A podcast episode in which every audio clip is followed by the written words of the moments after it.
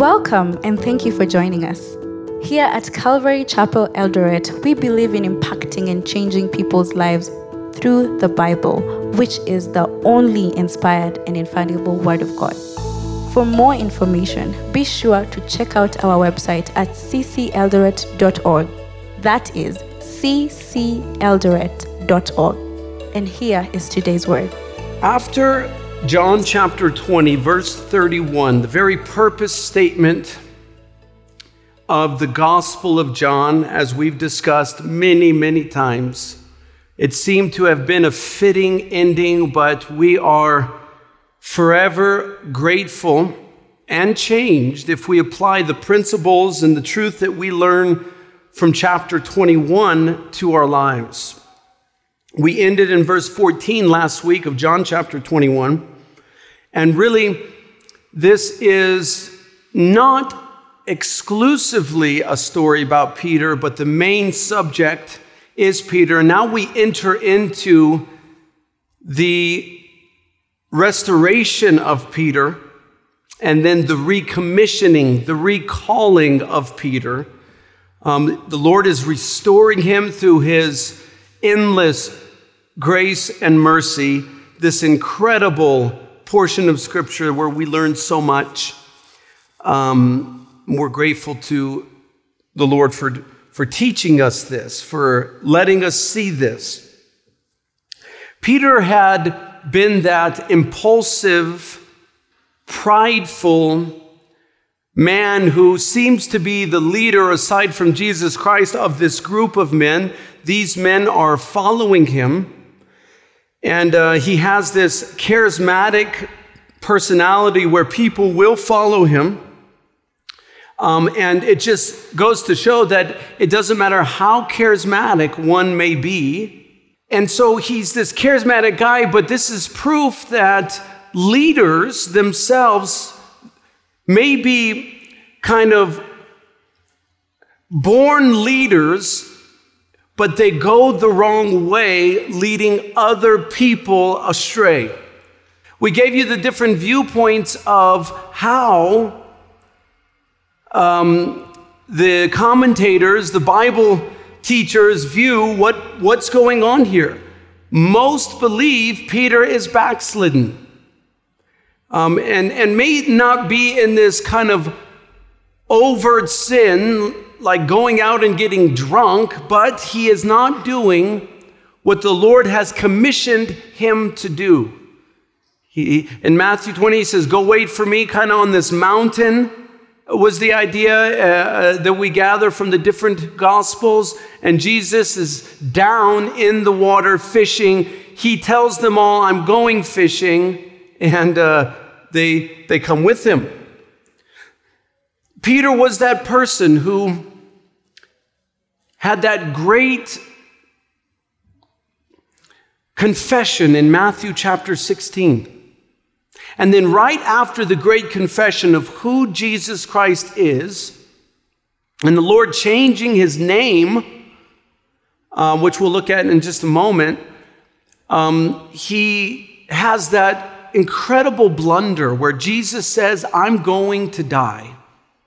Peter begins to rebuke him, and with very strong language. Jesus tells Peter, Get behind me, Satan. You don't think of the things of God, but the things of the devil. So Peter is this person. Uh, after this, he tells Jesus, because Jesus says, All of you are going to be offended by me, all of you are going to be scattered.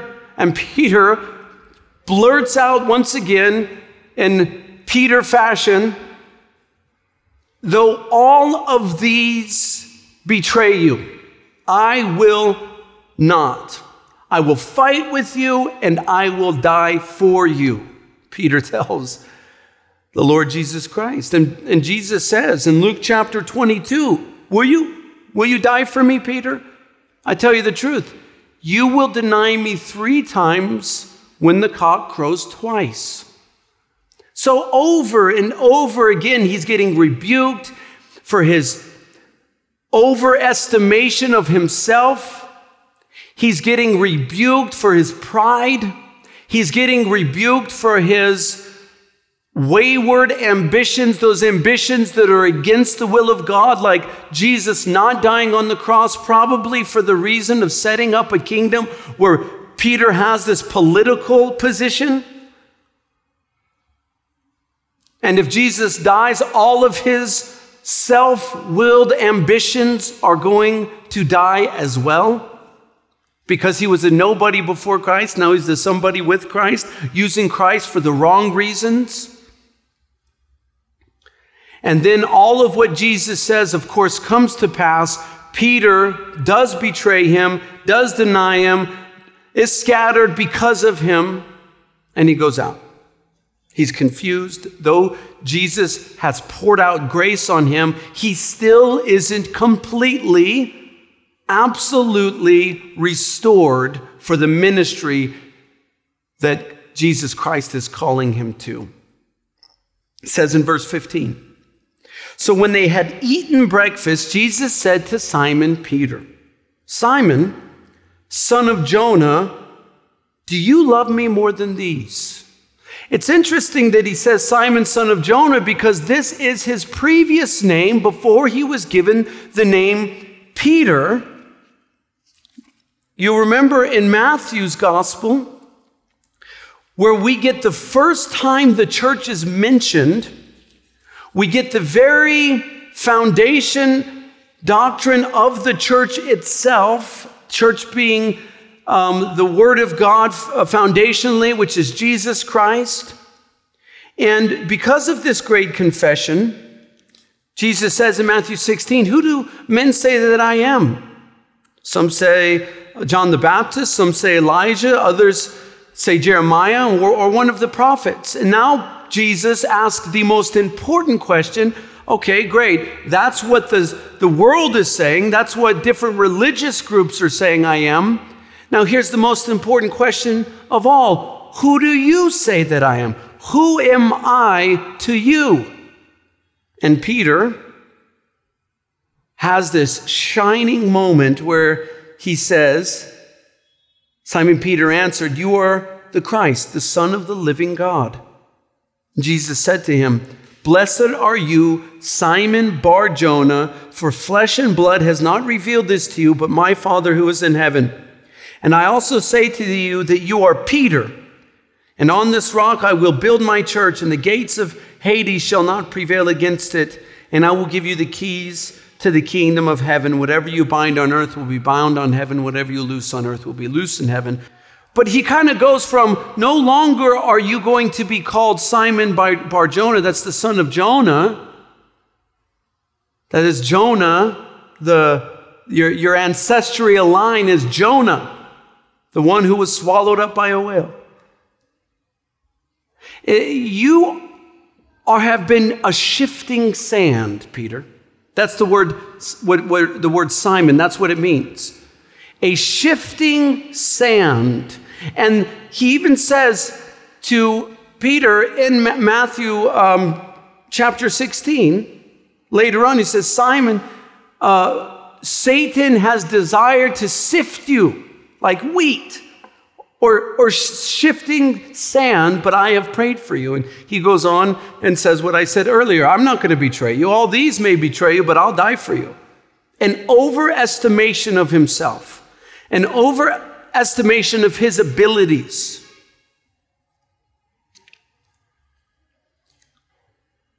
And he's saying, You're, you're shifting sand. You're Simon.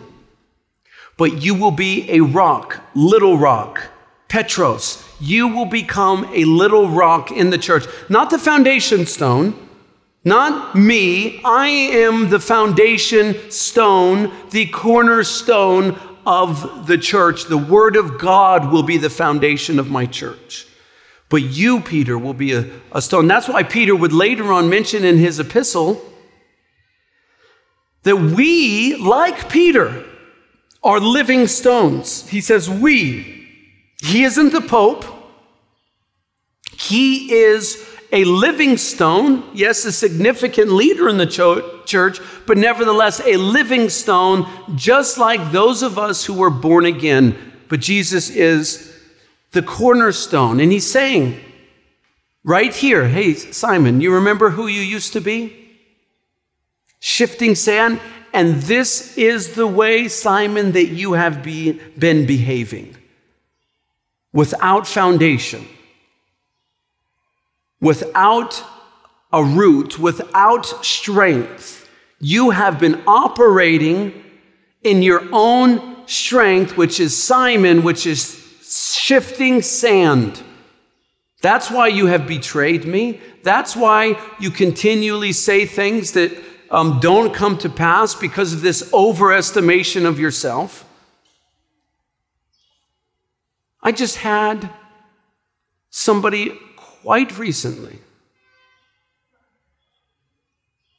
tell my wife and I, I would never do that. I am not tempted by that. And we are like, you don't say such things. It's like this old movie line that you guys probably don't know. I would not say such things if I were you. And, and, and within, a, within one week, he's doing the very things he said he would never do.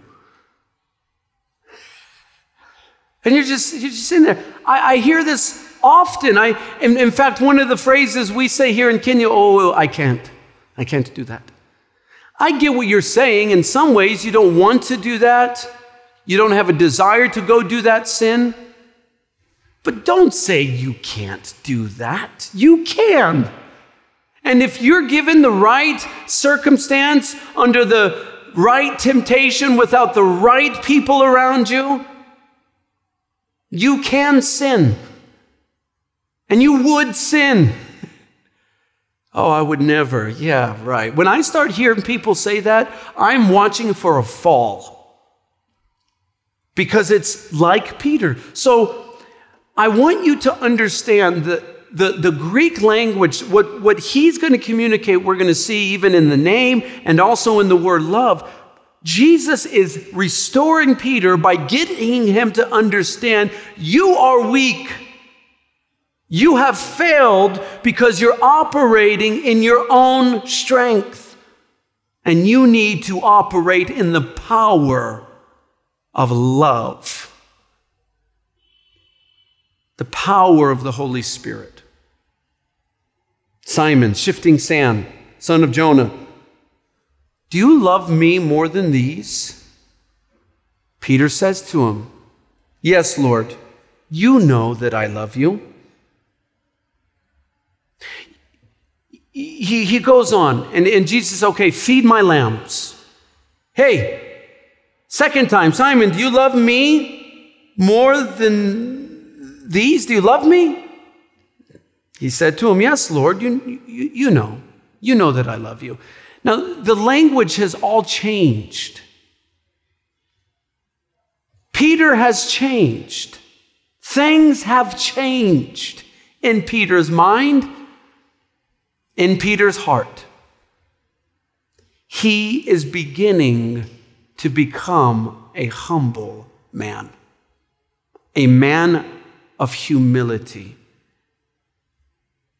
Jesus says to him, Do you love me? He's using the word agape.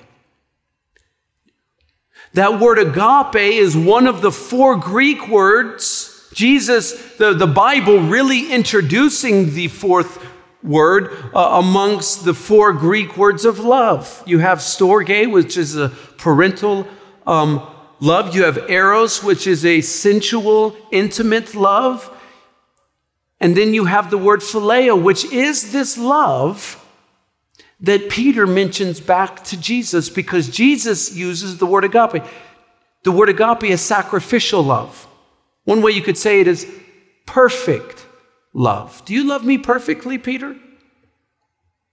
Do you, do you love me sacrificially? Do you love me above yourself now, Peter? This is what's happening here. This is what's going on. Peter, are you going to begin to love me more than you love your own desires? More than you love your own will? Your own plans for this kingdom that now has been turned way upside down because just a few weeks ago you witnessed me dying on the cross. Now there is a new kingdom. There is a, a new plan for you, a plan that I always had for you. Uh, are, are you ready to love me more than yourself? That's what Jesus is saying to him.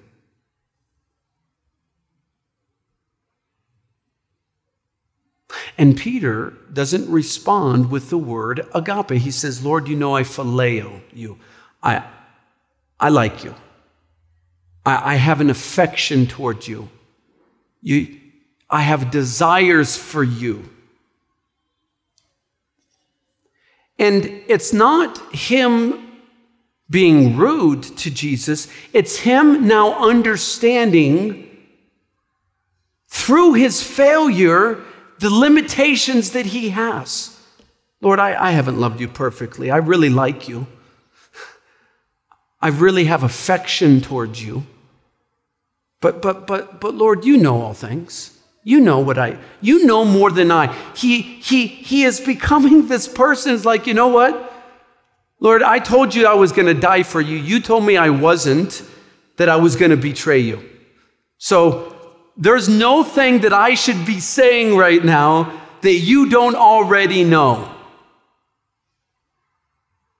By the time I went into a Christian discipleship program for those with life controlling issues, I had already failed so much in my life.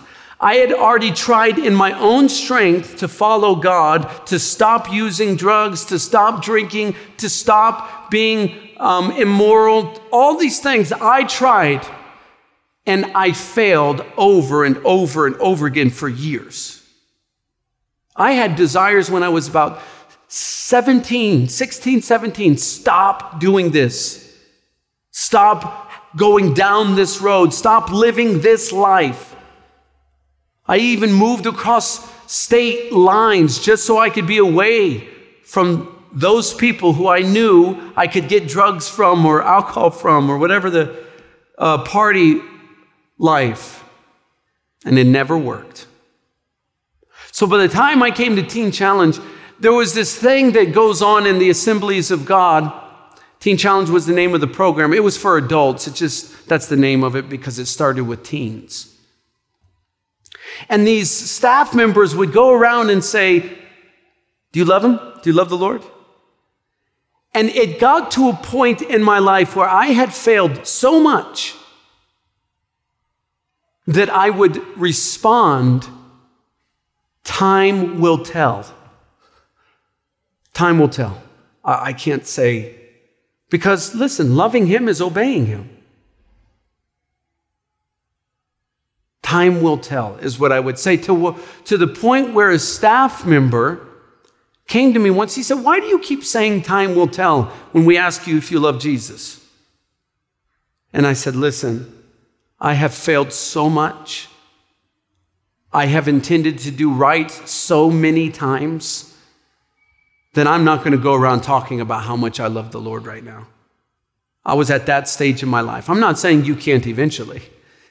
I'm just saying at that stage in my life, that's where I was at. That is the stage where Peter is at now. I have made claims of how much I love him. I've made claims of I will die for him. All of these different things. And I have failed. So, Lord, you know that I like you. I have not loved you perfectly. I have not loved your will above mine. I have not agape you but I have affection towards you. But by the way, you know, you know. I don't know any, I don't know, I don't know what I know anymore. I know I don't know everything. I know I don't have the strength to follow you. I thought I was a strong man, but I'm not. Listen, guys, what a glorious day when you and I discover how weak we are. What an amazing day when we discover how limited we are in our abilities to worship God, to live a righteous life. It is better for you. It is better for everyone around you.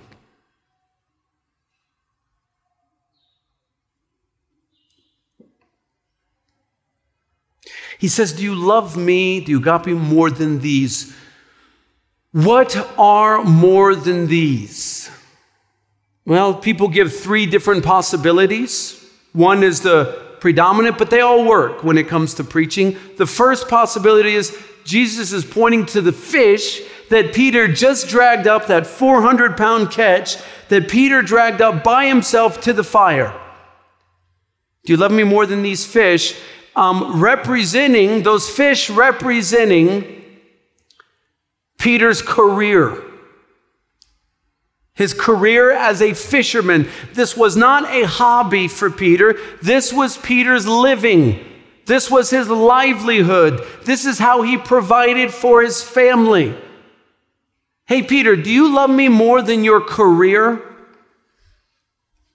Do you love me more than these? Do you love me more than your abilities as a career fisherman? It is a very good question, and each and every one of us should ask ourselves why does your career exist? Does it exist it, it, it, to give you the money so that you can have what you want? Or does your career exist to have what God wants for your life?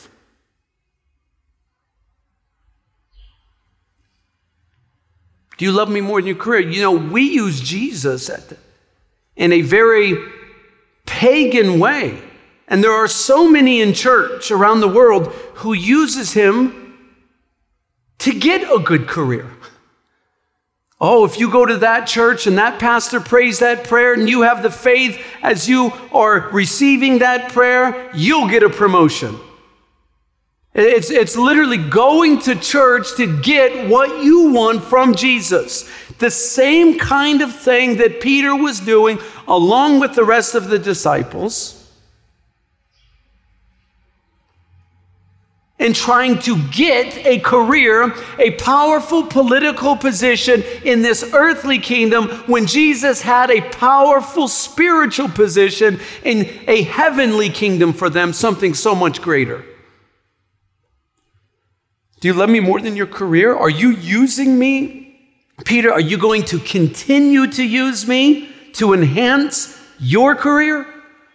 Are you going to do what I have planned for you? Feed my lambs. That's a possibility. Secondly, some people think he's pointing towards Peter's boat representing the material possessions that Peter has. Peter, you love me more than these. You, you love me more than your material possessions. Do you love me more than, I know it sounds pathetic, but more than trying to build your compound? Do you love me more than trying to retire to the village? Does the very existence of your life is just to save enough money to get in that homeland of yours and retire. Which, by the way, is the, some of the very reasons of many parents in Kenya in having children.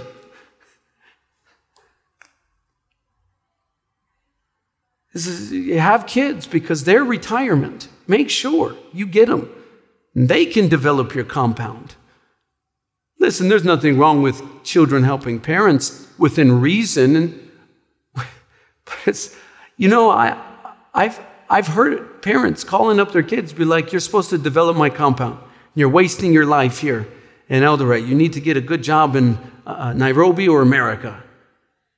You're the ladder. We're going to climb all the way to America. That's uh, one auntie said to a, one of her um, nieces. I was in the room. It was an awkward moment for me. Do you love me more than the mysterious? Are you just using me as a means by which you can develop your compound? There's nothing wrong with having uh, a, a home. But do you love me more than your plans for retirement? Do you love me more than your plans to develop your compound? Do you love me more than these? The third option, and probably the most accurate, is Peter, do you love me more than these disciples? That's probably what Jesus is saying to Peter. Do you love me more than these disciples, like you said a few months ago? You remember what he said, right? Though all of these others are offended by you, leave you, betray you, are scattered because of you, I will not. I will die for you.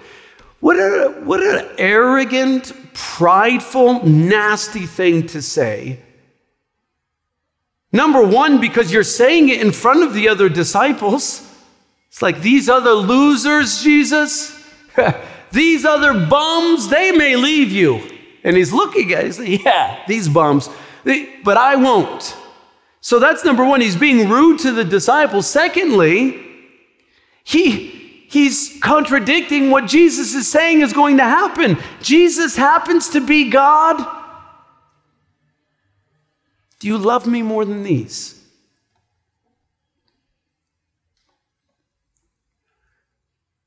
You, you know, you know that I love you, Lord. I, you know all things. I, I don't know if I love you more than these. I definitely have not agape you, but I have affection towards you. I have desires for you.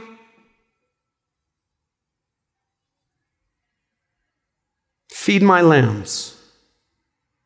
Secondly, tend my sheep. Thirdly, he says to feed his sheep. Feed my sheep.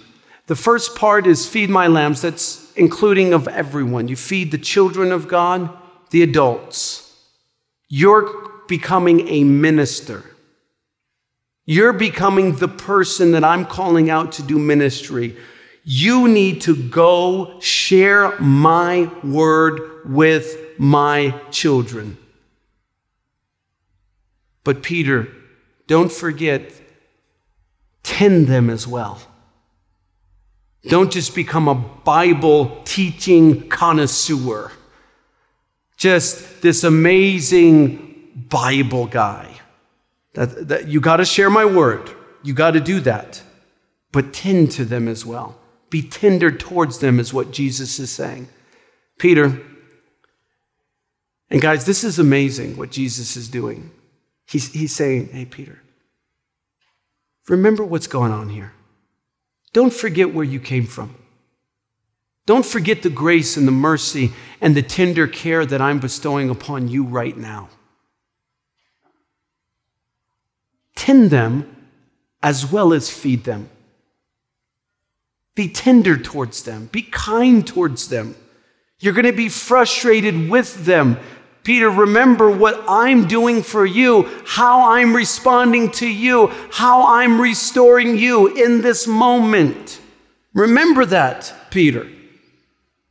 The Bible says in Galatians chapter 6, verse 1, that if you see somebody overtaken in a fault or a sin, you who are spiritual, that's not you who are more spiritual. The idea is you who are currently walking in the Spirit, restore such a, a, person with gentleness, considering yourself, lest you also be tempted. And the very command that we get by the Apostle Paul through the inspiration of the Holy Spirit in Galatians 1 Galatians 6 1 is the very thing Jesus is doing with Peter right now, and the very thing that Jesus is reminding Peter as he's calling him to ministry as an evangelist, as a pastor, as a leader in the church.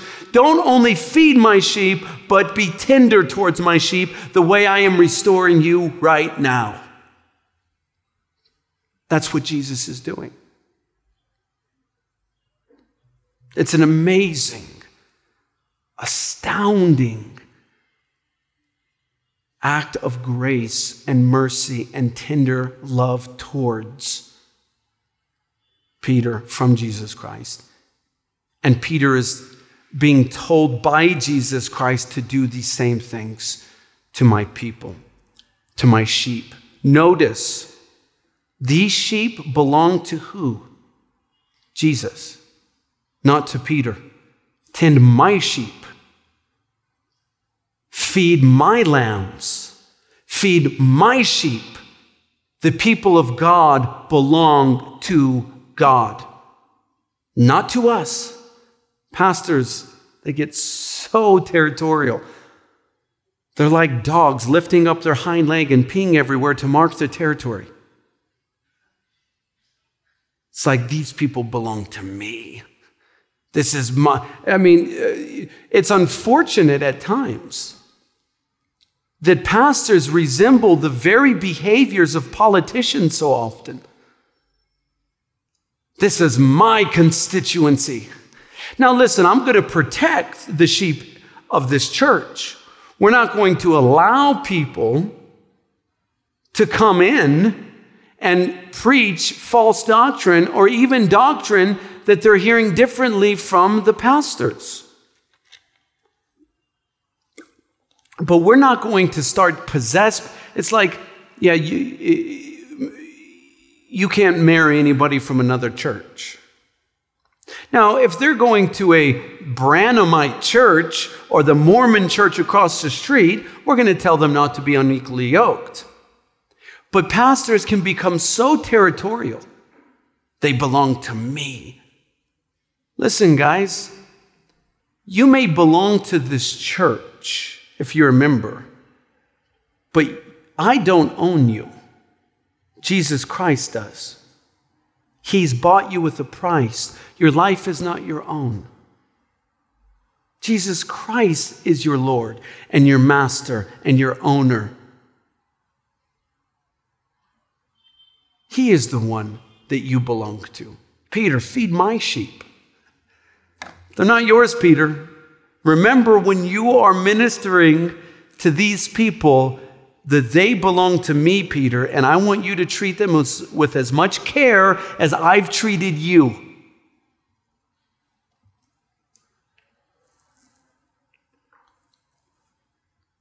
He said this the third time,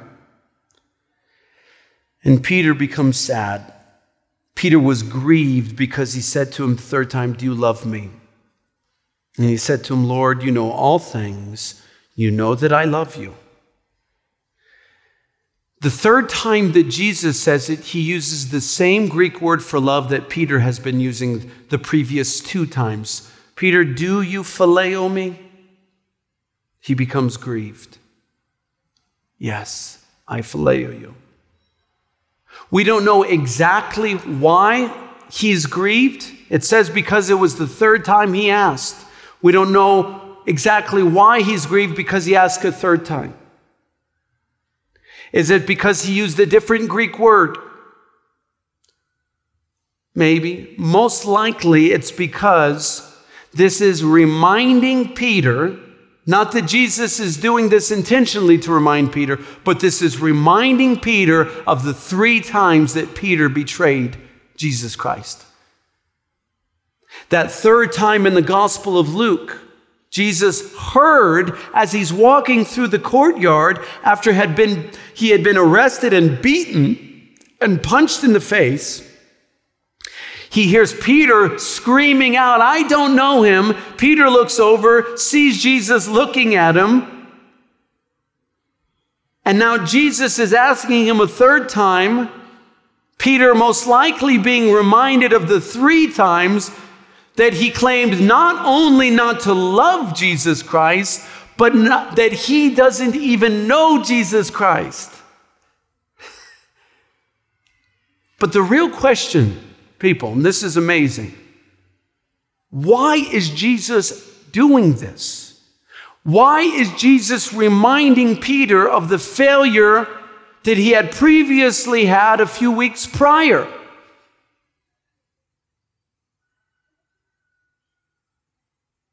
It's not because he's trying to remind him his failure.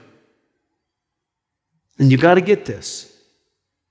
This is our Lord Jesus Christ giving Peter the opportunity three times to claim his love for Jesus where he had failed three times prior because the Lord Jesus Christ restores the seasons and the years that the locusts have, have eaten. Peter, you, you denied me three times. You denied knowing me. I'm going to give you three opportunities in front of witnesses to proclaim your love for me. Because, Peter, you get another chance. You get another opportunity to reclaim what the enemy took from you a few weeks ago. Is that not good news or what, church? You get another opportunity, Peter, and I'm going to give you it three times. He is restoring him to the strength that he needs to do ministry.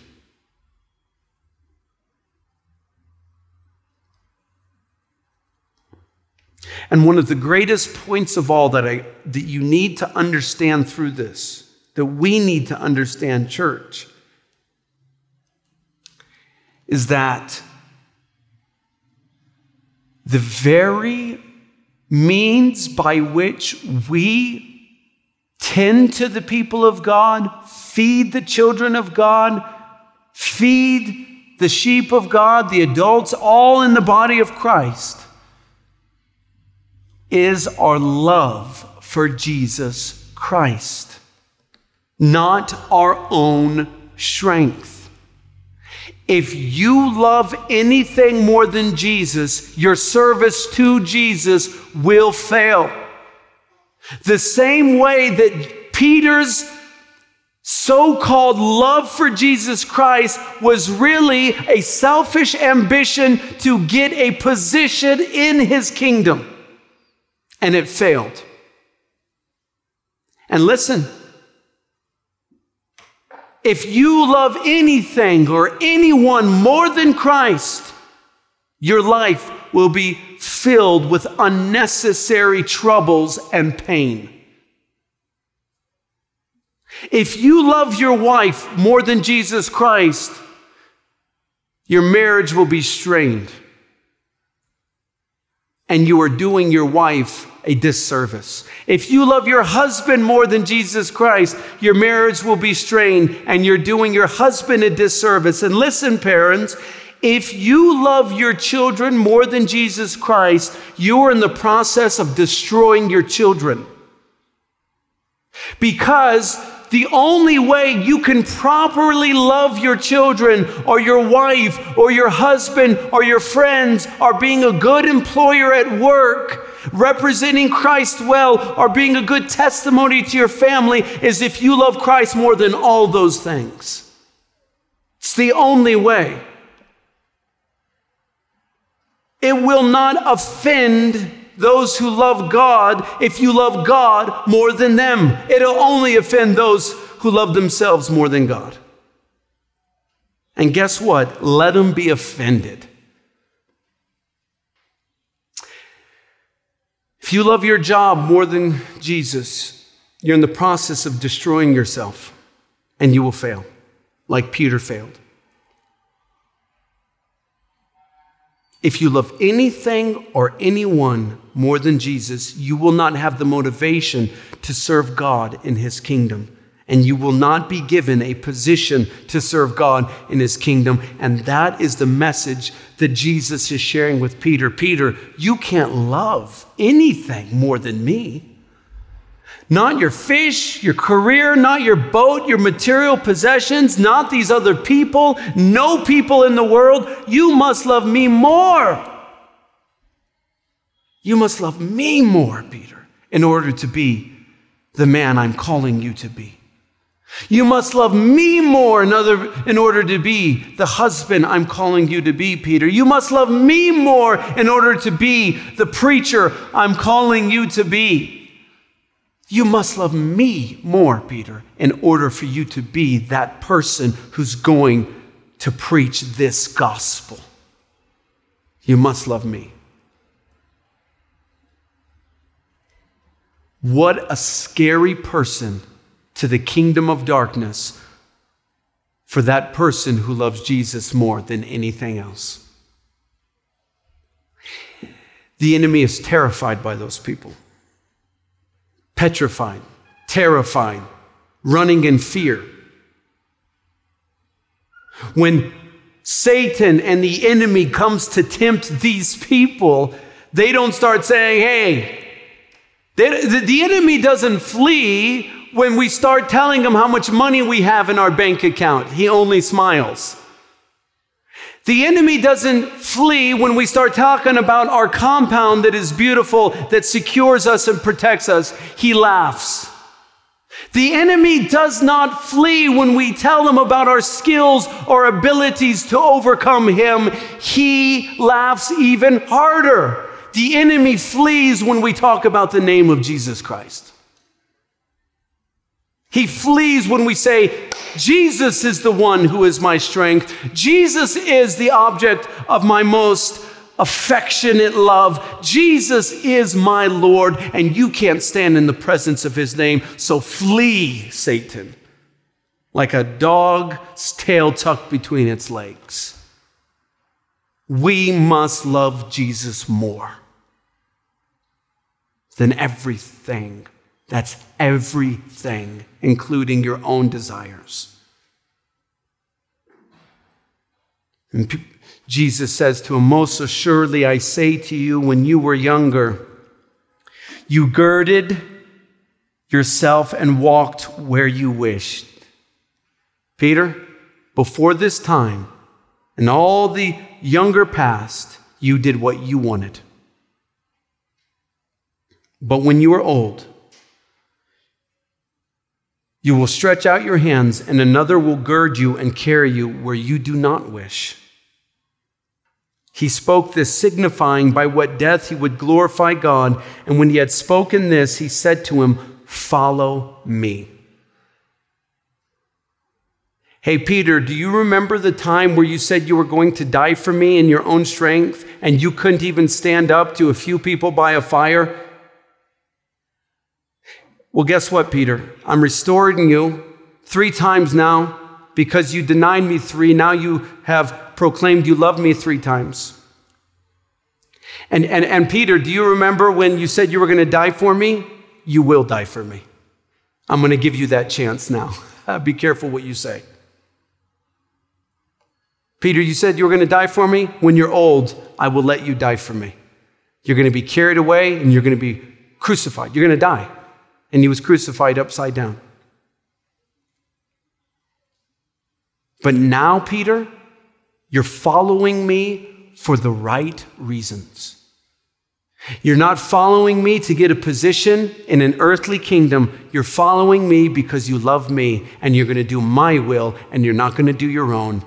And this is going to give you the strength to die for me, not your empty promises before. This is going to give you the strength. Your love for me will cause you to overcome yourself. Follow me now. I asked you to follow me three years ago. Now you know what it means to follow me. Follow me for the right reasons now. Peter, turning around, saw the disciple whom Jesus loved, following who leaned on his breast at the supper, this is John, and said, Lord, who is the one who betrays you? Peter, seeing him, said to Jesus, But Lord, what about this man? Jesus said to him, If I will that he remains till I come, what is that to you? You follow me. and the Bible clarifies this is good. The saying went out among the brethren that the disciples would not die, or this disciple would not die. Yet Jesus did not say that he would not die, but if I will that he remains till I come, what is that to you?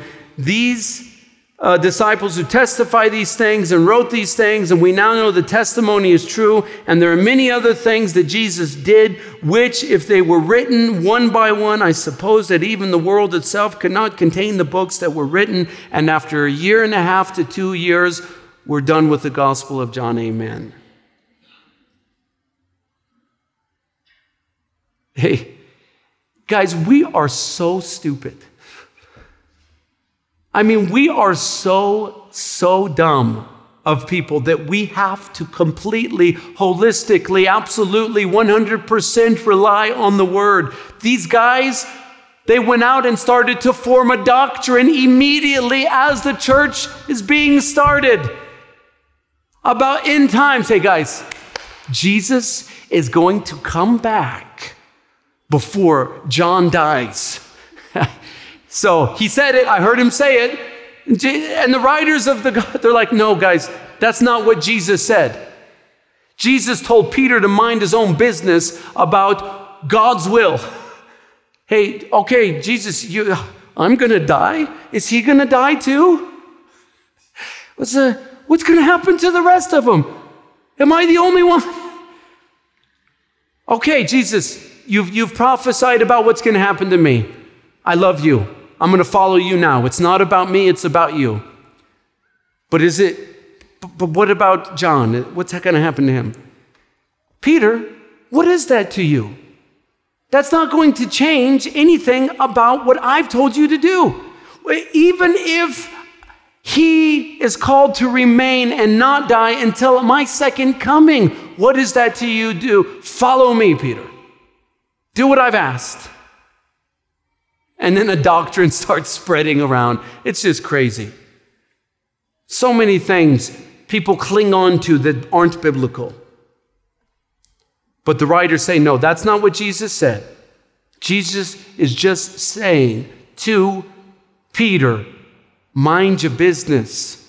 I called you to this. I will call Peter to what I am calling him to, or to John what I'm calling him to. Listen, guys. This is foundational to Christianity. To you understanding what it means to be a Christian, a Christ follower. Do you love Him more than yourself? Do you love Jesus Christ more than your own plans for your life? more than your career, more than everything, because that is the very means by which you will follow him. And if you don't, you will not follow him to what he has for you. You won't. Don't operate in your own strength, walk in the will of God. Amen. Listen, I want to pray over the offering. I want to pray now. And let me just say that the reason why we give our finances, which, by the way, it's not a matter of how much of your money that you give to God, it's how much of God's money that you keep. Thank you. Amen. It's true. And listen, guys, if you have this idea that, you know, this church is wealthy, first of all, we're not, and they don't need the money, that is irrelevant to your worship to God. Your giving, the reason why we do this is because we're commanded to give an offering to God through our local church. It's biblical, scriptural. This is about worship. It is about worship, okay? It is about love. Not justifying in your mind the reasons why you shouldn't give. It is having the faith because you love God more than your money. What has He called you to do? He's called you to worship Him in this kind of worship. This is a worship service. This is why we do it. Don't be like, ah, they don't need it. They got all the money in the world. It's irrelevant. By the way, we don't, but if we had 10 billion shillings in the church bank account, we don't. If we did, we don't. If we did, you're still to give to God through an act of love and worship. Let's pray for that. Let's pray for that. Lord, we worship you. We love you. And we give to you. And what a marvelous story of grace and mercy that you have towards Peter. We love you and we ask you pour out your spirit. In Jesus' name, amen. Thank you for listening to today's teaching. We hope that you've been inspired and blessed. For more teachings and other resources, visit our website at cceldoret.org or call us at 0718 012 496. That is 0718 012 496. See you next time.